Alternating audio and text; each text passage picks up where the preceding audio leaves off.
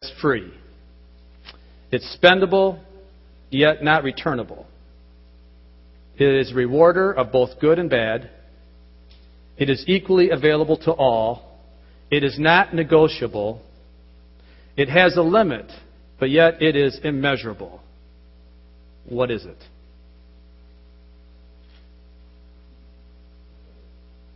It's a little riddle time. What is it? Let me give you the next hint, and you might get it. We take it with us when we die, it lasts forever. Time. How many guessed it? Be honest. Nan got it. Good job, Nan. Should have spoke up. I want to talk about time today. Time is something that we all have. And it can be used for us or it can be used against us. Time can be a tool or time can be a weapon. And I want to talk about how it can be a tool or how it can be a weapon to you personally. It doesn't make any difference who you are, how much money you have, what your, where you live, what your status in life is, what race you are, what gender you are, what religion you are, whether you're married, single, whatever. It does not make any difference. Time is a common element of life. We all have the exact same amount of time. It doesn't change based upon our social status. Time is something that we all have to spend. And depending on how we spend it determines everything about us. It determines who we are. It, de- it determines what we are and what we are to become. And not only for the 80 plus years or so that we have in this life, but forever. What I do right now does make a difference forever. We don't think about that near enough. We lose that in our hustle and bustle of life.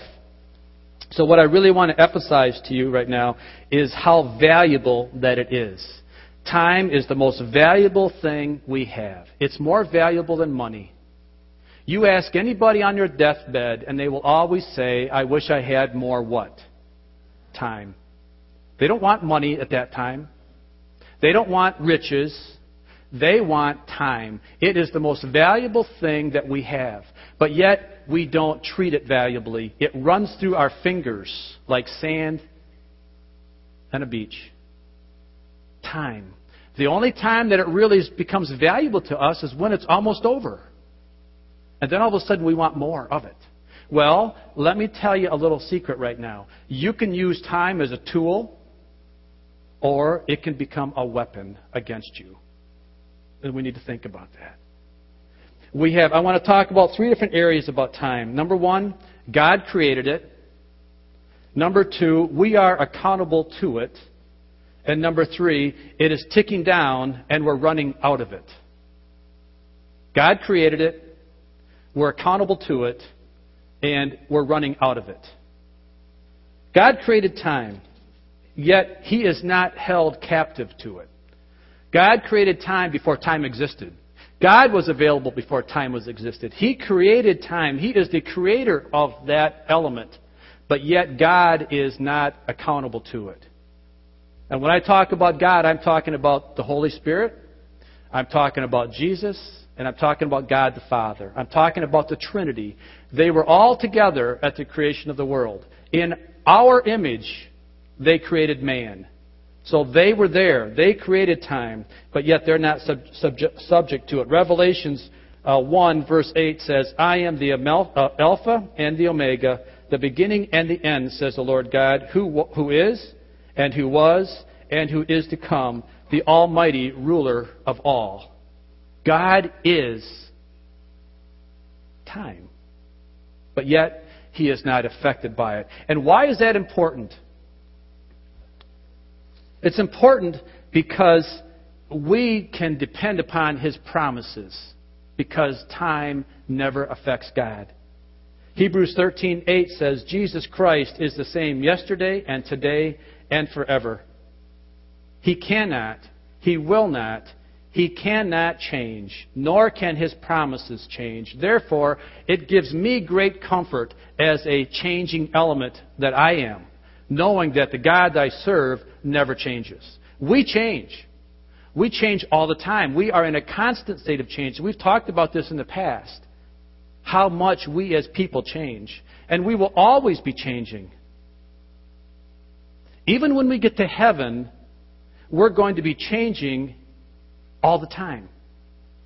See, we think of heaven as a place where once we get there, we're going to be like God. Well, that's not true.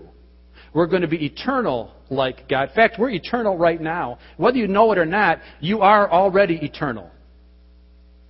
Your spirit is never going to die. Even though your body will transform from an earthly body to a spiritual body, your spirit, our, our soul, never dies. But yet we will constantly be changing. And I, and I say that from the perspective of our mind. We will constantly be in a learning state in heaven. And I say that because otherwise, if the moment I got to heaven, I would be omniscient, like God is. But we'll never be omniscient. We will spend eternity trying to figure out God. We will spend forever understanding His character, understanding His grace, understanding His mercy, understanding all the facets of God. It's going to take us forever to do that. How long is forever? A long time. And it's going to take us a long time to figure that out. So why do we often then get so bottled up in trying to figure God out today in our finite minds? That's one of the biggest challenges that people have in, in accepting God is that they can't figure Him out. And because they can't figure Him out, they think, well, He must not be real. If I can't prove it scientifically, we have a doctor in the house, and doctors know science is important. But yet, God will never figure God out scientifically. Now, in a couple weeks, we're going to have uh, Lee Strobel give us a case for Christmas. And that's going to be very interesting and very good. So I hope that you come for that. That's going to be, I'm sorry, a case for Easter. Holidays, what's one or the other? Sorry. A case for Easter. we wouldn't have Easter if it wasn't for Christmas, just so you know that. All right, so I'm not all wrong there. But Lee Strobel is going to give us a case for Easter, and he's going to take it from a scientific, a medical perspective, and he's going to prove the fact that Jesus Christ rose from the dead. And that's really good because there are some things we need to get our arms around, and that's, that's one of them, that he rose from the dead. We have to believe and we have to know that he rose from the dead. Otherwise, we really don't have much of a religion today. We don't have much of a faith. We have to know that Jesus rose from the dead. Otherwise, he's no different than Muhammad or Buddha or any other Eastern religions. Jesus rose from the dead. He wasn't asleep. He wasn't unconscious. He wasn't in a coma. He was dead. At three days dead. And he spent time in, in, in, Hades. He went down and he preached to the Hades people. He went down to those in, in Abraham's bosom and he brought those people up with him and he went to heaven. I'm getting into an Easter message. You better quit. So we're going to talk about that uh, then. But the other aspects of God, we don't have to worry about. Don't worry about all the other things you can't understand. Don't worry about the power of the Holy Spirit. Don't worry about that because you'll never grasp it all. Just by faith, through faith, receive it. And as you receive it, apply it in our life. Number two, time. We are accountable to it. Now, the reason I'm talking about this topic, it can't be very simple. Some people say, why do you talk about such a simple topic as time? But yet, it is something that is uh, very important to us because I don't believe many of us are using it wisely. Good stewardship is not just money. Good stewardship is time management as well. My wife always yells at me because she says, work smart, don't work hard. And sometimes I just work hard and not so smart. And that's not good because that will wear you down. Working smart is much smarter than work just working hard because you can work hard and work yourself in circles. Whereas if you work smart, you can potentially get to the end goal much easier and much quicker. So, understanding that time is important, we need to understand to use it as a tool and not waste it so that it becomes a weapon. Now, do you understand where I'm, t- where I'm coming from? If I use time as a tool, then I'm not getting manipulated by it. I am manipulating it, or I am using it. I am being smart in my, uh, as I use it. How can time be used as a weapon against us? Well, let me tell you. The enemy of our soul is roaming the earth looking for someone to devour. And that's me, and that's you. And one of the ways that he devours us is by wasting our time. He will take it and he will, he will distract us. He will disturb us. He will discourage us. He will give us a sense of hopelessness. He will put us in a state of depression. He will do anything he can to take the most valuable commodity that I have and that you have, and that's time. And he will steal it from you so that you cannot use it as a tool for the kingdom of God. So there is going to come a time, the accountability aspect of it is that we need to protect it. We need to guard time. We need to cherish it because once it's gone, it's gone. Remember that Satan and his enemy is 180 degrees, which means exactly opposite of God. So if God wants me to use my time as a tool, the enemy wants me to waste it. Therefore, he will use it against me in the court of judgment because we will give an account of our time. And if I waste my time, that doesn't mean I'm a bad person necessarily. That doesn't mean that in that time I'm, I'm on, a, on a website uh, looking at pornography. Or that doesn't mean that I'm uh, doing things I shouldn't be doing at school or cheating on a test or, or not doing, using my time wisely at work. It doesn't mean that I'm sinning with my time. It just means that I'm not being productive with it because I'm not being sensitive to the Holy Spirit and listening how He should tell me to use my time. So this is a very effective message to Christians because we are as guilty of it as the sinner. We waste it. We let it slip by way too often and way too, way too easily. So it's not just that the enemy is against us, even though that we know that he is. We know that he is out to destroy us, and we know that he will take the time and use it for evil. But yet, even Christians can waste our time. Even those that are washed in the blood of Christ, which most of us are, are here are today, even we can um, let our flesh overtake and, and distract the spirit. How do you do that? I'm not putting a guilt trip on you here today. I'm really not. But I'm just trying to open up our eyes. How many times, how much time do we waste watching TV? How much time do we waste reading crappy books? Bad books, sorry. Books that aren't of value. How much time do we, do we, do we waste? And the reason I'm not, putting I'm not putting any guilt trip here because I understand that sometimes we need downtime. We do. In fact, it's, it's the sixth commandment. In Exodus, it tells us Remember the Sabbath day by keeping it holy. Six days you shall labor and do all your work, but the seventh day is a Sabbath to the Lord your God. And on it you shall do no work. For in six days the Lord made the heavens and the earth and the sea and all that is in them, but he rested on the seventh day. Therefore the Lord blessed the Sabbath day and made it holy. Do you think God was tired? Do you think God was whipped after he spoke these things into existence? No, he didn't. He wasn't tired. But he, he did it for our example. He did it for us. That we would then take that as a role model and take that as an example for us because we do get tired. And we can get burnt out. And we can overexert ourselves. And we can work hard sometimes rather than smart. And so we do need to take a time of, of rest and a time of Sabbath. So I'm not putting anybody in a guilt trip as you want to sit and watch TV. I'm not trying to tell you that. I'm just trying to say, let's be smart with our time. And let's recognize that we are the master of our time. And how we choose to use it determines who we are. We talked about choice a little bit in Sunday school. Chris did a really good job with Sunday school this morning. Nice job, Chris. You're the permanent teacher from now on. I want you to know that. You know, that's the problem. When you do a good job, you get stuck with it. So anyway, he, it, was, uh, it was a nice job. And you, we talked about choices and, and how important our choices are. Because I can choose to be a good steward of my time, or I can choose to be a waster of my time. We talked about a judgment day. Romans 10, I'm sorry, Romans 14, for we will all stand before God's judgment seat.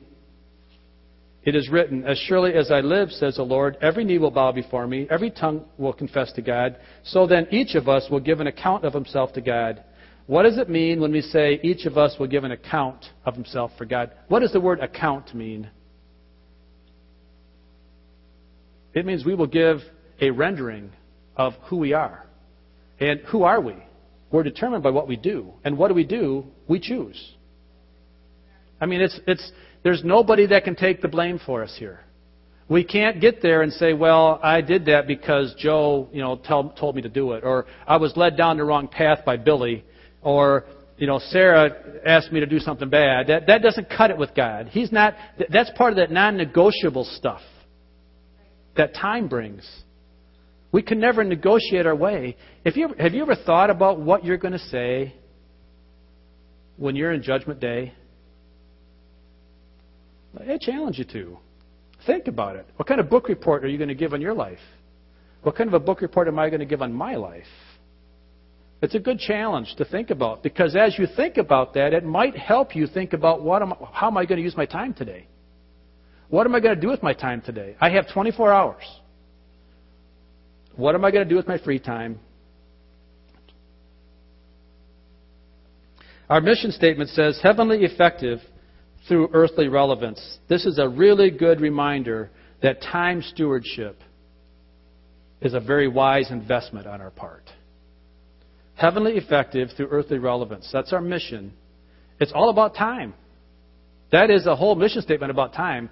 Because if I want to be effective heavenly, which really is time, then I need to be earthly relevant, which means time. It means that I have to be here and spending the time to do the things that are necessary so that I can be relevant to this world and that I can be effective in the next world forever and ever and ever. Jesus talked about um, parables, and he talked about the parable of the talents in Matthew 25, verses 14 through 30. Now, this situation, he's talking about talents. Talent is a form of money, but isn't it interesting how talent is also something that we're gifted with? Our talent, our singing talent, our uh, administrative talent, or whatever. So this parable goes either way. In this, in this parable, Jesus gave um, three men. He gave one man five talents, one man two talents, and one man one talent. And then he went away. This wasn't Jesus, the, the servant, the master did this. And the master went away, and for a period of time, when he came back, he wanted to see what the servants did with the talents that he gave them. Well, we all know the story. The five, the man, the man with five, he doubled it. The man with two, he doubled it. The man with one buried it. Now, what's interesting about this parable is that he didn't lose it. He didn't squander it. He didn't go out and spend it on booze or drugs or alcohol or sex. He didn't, he didn't take that one talent that he had and waste it. He simply buried it. What's wrong with that? What's wrong with that? Is there anything wrong with that? Are you burying your talent? Are you wasting what God has given you? I'm not talking about being evil. I'm not talking about sinning. I'm talking about are you multiplying your talents? Because when the master came back and he said, Well, what did you do with it? He took the five that went to ten. He says, Good job. Enter into your father's kingdom. Well done, good and faithful servant. The one with two that went to four. See, here's the issue. The guy that had two only had two. But he doubled what he had. He wasn't, he didn't have as much as the guy had five, but yet he got the same reward as the guy that had five. He only had two, but he doubled it. And what did the master say? Same thing. Well done, thou good and faithful servant. Come into, into your father's house. You know what? And if the man with one, if he would have brought back two, he would have gotten the same reward as the man that had five. But what happened? He buried it. He wasted it. He didn't lose it. He just wasted it. So he came back and said, "Here's your talent. I didn't. I, I knew you were a, a, a, hard master. I knew where that you reaped where you didn't sow. I knew where you got all this stuff, Mr. Master. And I was afraid of that, and I was afraid I was going to lose it, so I buried it, thinking that I, you would be happy if I just gave you your original talent back. Did that make the master happy? No, it didn't, because that's because the master knew that the man was worth more than that. Same thing with our life. The Lord give, gave us all skills. Skills, I love that word. Skills. And He gave us talents. And He gave us and He gave us attributes and He gave us abilities. And He didn't give them to us so that we could bury them. He gave us them so that we could multiply our talent. And we could go out into the world, out into the marketplace, and out into the place that we touch shoulders with people every day on a job site, in a school, and that we could let our fruit nourish them. You know, it's an interesting thing about fruit. Fruit on a tree does two things. Number one, it identifies the tree. It tells the tree that it's an apple tree. Because, you know, I, I, I don't always know what a tree is until I look at the fruit. So that's one thing. It identifies the tree. Second thing that it does is that it brings nourishment. It does nourishment to two things to the seed in that fruit, because as that fruit falls in the ground, and that, that fruit then nourishes the seed, and the seed multiplies into more trees. But it also nourishes the animals that eat that fruit. And it nourishes me when I eat that apple. So now, if I bear fruit in my spirit, and the fruit of the Spirit, if I bear that good fruit, people that are rubbing shoulders with me are knocking my fruit off. And they pick up, and they pick up that apple. And they say, oh, good fruit. Good peace, good patience, good gentleness, good self control, all the fruit of the Spirit. See, it's not just for my benefit, it's for their benefit because they're nourishing off my fruit. So that is choosing then and that is allowing then for my um, talents to be multiplied. And then when I give my talent back, because I've let that fruit multiply, let that fruit nourish, I'm bringing back twofold, threefold, fourfold, fivefold back. You know what that's called? Heavenly rewards. That is called heavenly effective. That is called, well done, thou good and faithful. When you get to heaven, when you see Jesus and you've brought your fruit, He's going to say, Wow, I never thought you could have done that good with that one little talent I gave you.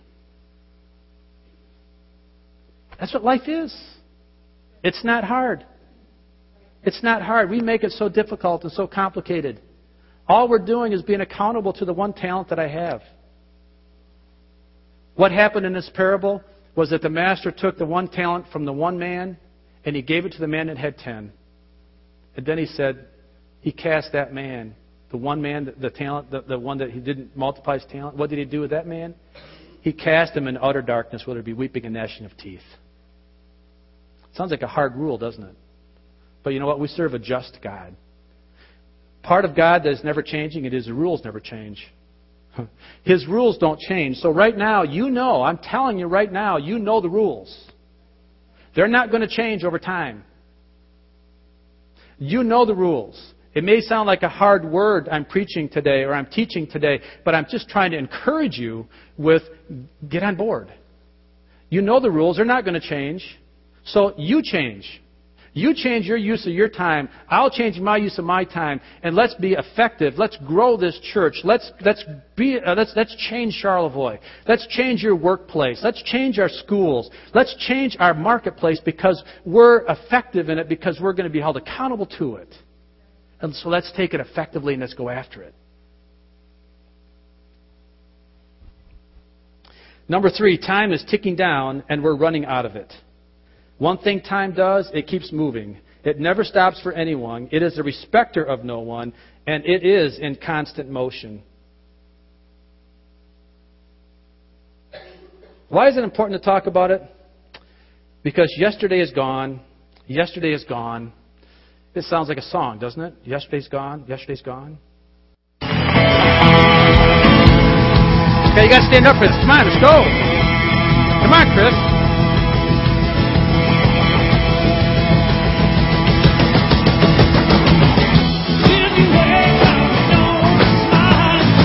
Got to turn up, Blair. This is rock. Come on, we got to have we got to have it loud.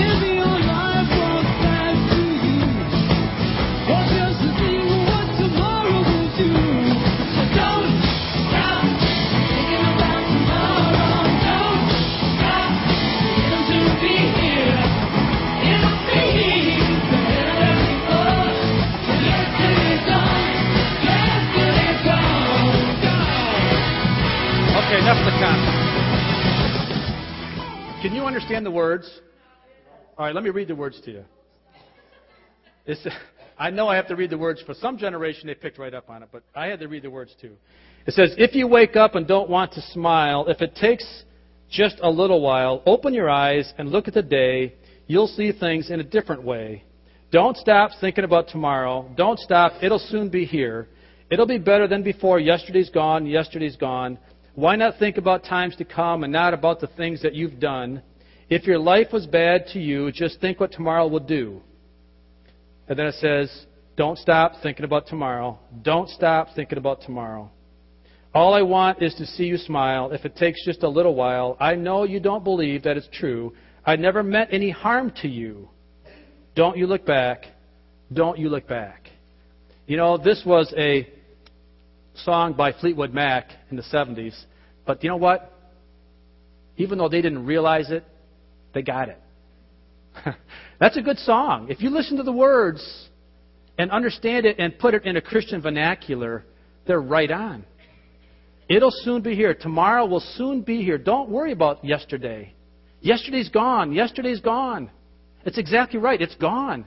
And it's not to be a problem to you anymore if you've done the right things. Now, tomorrow, it talks about tomorrow being a better day. It is if you will use time as a tool, it will be better for you tomorrow.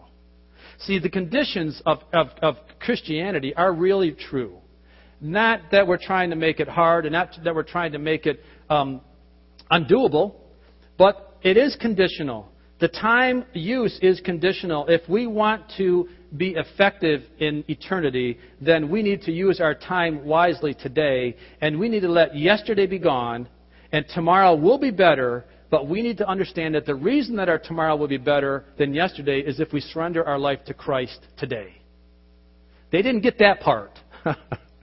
but they got the overall gist of it. But we, as we put the Christ centered part in it, all of a sudden it becomes a really good, powerful time, uh, a song that uses tool, a time as a tool for our future. There's two things to consider when we realize that days pass one at a time. One thing is, is that the, the consequences of your choices of that day will be ongoing. They will never stop. The consequences of your choices remain. That can be hard. Because if I make a bad choice, that consequence, even though I may be forgiven for my choice, the consequence may linger on forever. I mean, think of, think of one example. Well, there's so many examples. I, I, I don't. I mean, th- here's just think of one. Think of one that is uh, a baby out of wedlock, for example. Baby lives forever. Now, that doesn't mean that baby can't be loved by God. Absolutely, that could have been right. But you know what? The consequence there of that of that mother, of that single mother, She's, she can be forgiven. She can be restored. God can heal. God can do all of the great things. But the consequence is still there. All right? So the consequences are always going to linger no matter what happens with that time. And here's one other thing to consider as time moves on, and that is that every day that is over is one day closer to your end. Time is ticking by, and we're running out of it. If we're running out of it from the perspective of that you can use it as a tool. We're always, when I say we're running out of it, we're not going to die spiritually, but our effectiveness is going to end. Or our ability to be effective and use it as a tool is going to end. And then we're going to be given account for it. So that's what I'm talking about. About it's ticking by. Every day that I let go by, if I don't do something of value spiritually or, or, or uh, heavenly, then I'm wasting it, and it will eventually become a weapon used against me versus a tool. In conclusion, Matthew 24, 36 through 44 tells us that fact. And it talks about the rapture coming. And it talks it says that no one knows the day or the hour, not even the angels in heaven, nor the Son, but only the Father. And it will be as it was in the days of Noah. It will be at the coming of the Son of Man. For in the days before the flood, people were eating and drinking, marrying and giving in marriage, up to the day Noah entered the ark. And they knew nothing about what would happen until the flood came and took them all away. That is how it will be at the coming of the Son of Man. Two men will be in the field, one will be taken and the other left. Two women will be grinding with a handmill, one will be taken and the other left. Therefore, keep watch, because you do not know on what day your Lord will come. But understand this if the owner of the house had known at what time of night the thief was coming, he would have kept watch and would not have let his house be broken into. So you also must be ready, because the Son of Man will come at an hour when you do not expect him. How does that make you feel? Does that make you nervous? Or does that get you a little excited?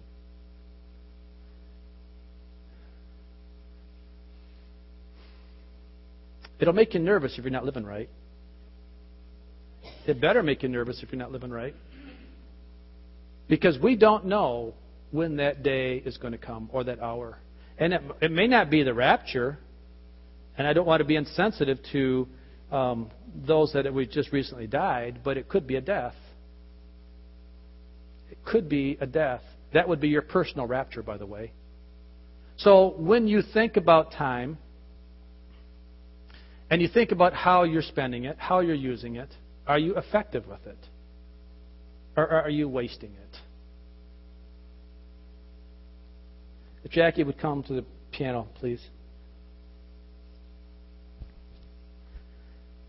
You know, um, as I read that scripture and I asked that question about are you nervous, that'll tell you right then and there where you're at.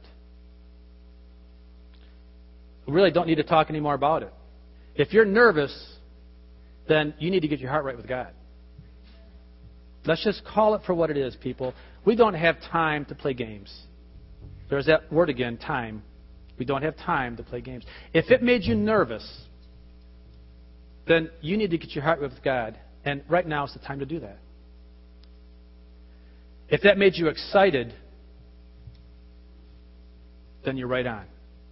If that gave you a little, if that gave you a little, a little boost in your step, I remember a time when it used to make me nervous. When I was younger, oh, it used to make me nervous. I didn't like to read that. I didn't like to read that verse in the twinkling of an eye. I always thought that I would have time because I would hear the horn blow. I would hear that trumpet blow, and I would have just enough time to say, Forgive me. But you know what? It's a twinkling of an eye, and you don't know when it comes. So if it makes you nervous, then for your benefit today, I want to have an altar call today for you. And you may have given your heart to Christ one time, but if it still makes you flutter in your stomach, then something's not right. So let's make it right today. Let's let's play the song and let's just you know what? We're a family here. There's no reason for anybody to be nervous about this or embarrassed. But you know what? For your benefit, I want to, I want to you to understand how much we love you and want to call out to you and say, you know what, if you need Christ, if you need to get that nervousness into a flutter of excitement, let's do it right now. If you close your eyes, please. Father, I just come now and I ask for your gentle Holy Spirit to come. The gentle Holy Spirit that would give us that drawing in our spirit. That is what brings that nervous twitch. It's not my flesh because my flesh will rise up in rebellion against it. In fact, my flesh is saying, ignore it, ignore it, ignore it. But the Holy Spirit is saying, no, you better listen to it. If you're nervous, take care of it right now. It doesn't mean that you have to be embarrassed about it. It means everybody comes to Christ this way. Everybody comes to Christ this way. So if you're struggling right now in your spirit, and if you feel that little nervousness in your gut, raise your hand. Acknowledge it to the Lord. Acknowledge it to Jesus. I see that hand. Hallelujah. Lord, I know we have a bunch of I know I preach to the choir here for the most of us, and that's okay. But we can all we can all use the reminders. We can all use it. It can all be something that you can get a little better at.